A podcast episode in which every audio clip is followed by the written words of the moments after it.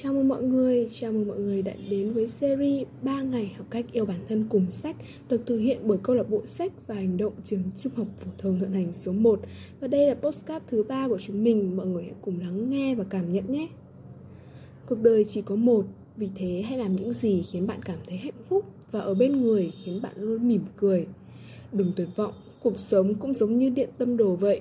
Nếu thuận buồm xuôi gió, chẳng phải cho thấy bạn đã chết rồi sao? Cuộc đời rất ngắn ngủi, mỗi người chúng ta mỗi ngày cũng chỉ đều có 24 giờ.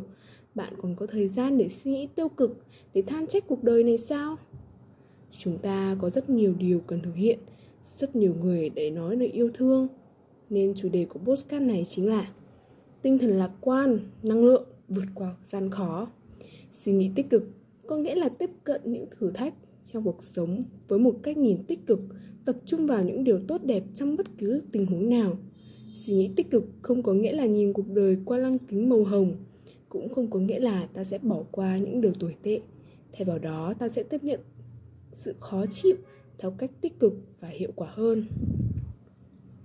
Trong cuốn sách mình là cá, việc của mình là bơi có viết tự đầy đọa bản thân bằng những ý nghĩ tiêu cực chỉ khiến bạn rút ngắn thời gian của những tháng ngày vui vẻ.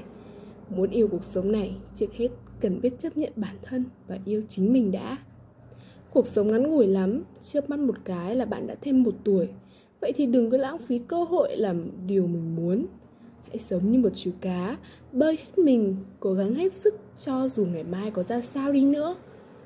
Trước khi xây dựng suy nghĩ tích cực ta phải nhận biết được suy nghĩ tích cực để thay đổi chúng.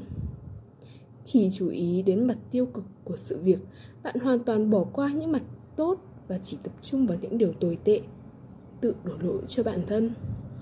Suy diễn bi quan, bạn luôn nghĩ đến hướng xấu nhất sẽ xảy ra. Để suy nghĩ tích cực, lạc quan nhiều hơn chúng ta cần xây dựng những thói quen. Như cười nhiều hơn, hình dung tương lai tươi sáng, bạn có thể đạt được tập trung phát triển những ưu điểm bạn có và xây dựng lối sống cân bằng, lành mạnh. Tóm lại, để có được suy nghĩ tích cực trong cuộc sống, chúng ta phải nhận định được tình huống hiện tại, vạch định kế hoạch cho tương lai, tập trung vào các điểm mạnh của vấn đề hiện tại. Một vài cuốn sách về chủ đề này bạn có thể tìm đọc, đó là quảng gánh lo đi, đời thay đổi khi chúng ta đổi thay. Đừng cúi đầu mà khóc, hãy ngẩng đầu mà đi những thông điệp trong những cuốn sách trên thật sự rất tuyệt vời đấy bạn ạ. Chúng ta sẽ có cảm nhận giống tôi thôi. Chúc mọi người có một buổi tối tốt lành. Xin cảm ơn mọi người đã lắng nghe. Mong rằng những chia sẻ trong postcard này có thể giúp ích cho mọi người. Tạm biệt và hẹn gặp lại vào tối ngày mai nhé.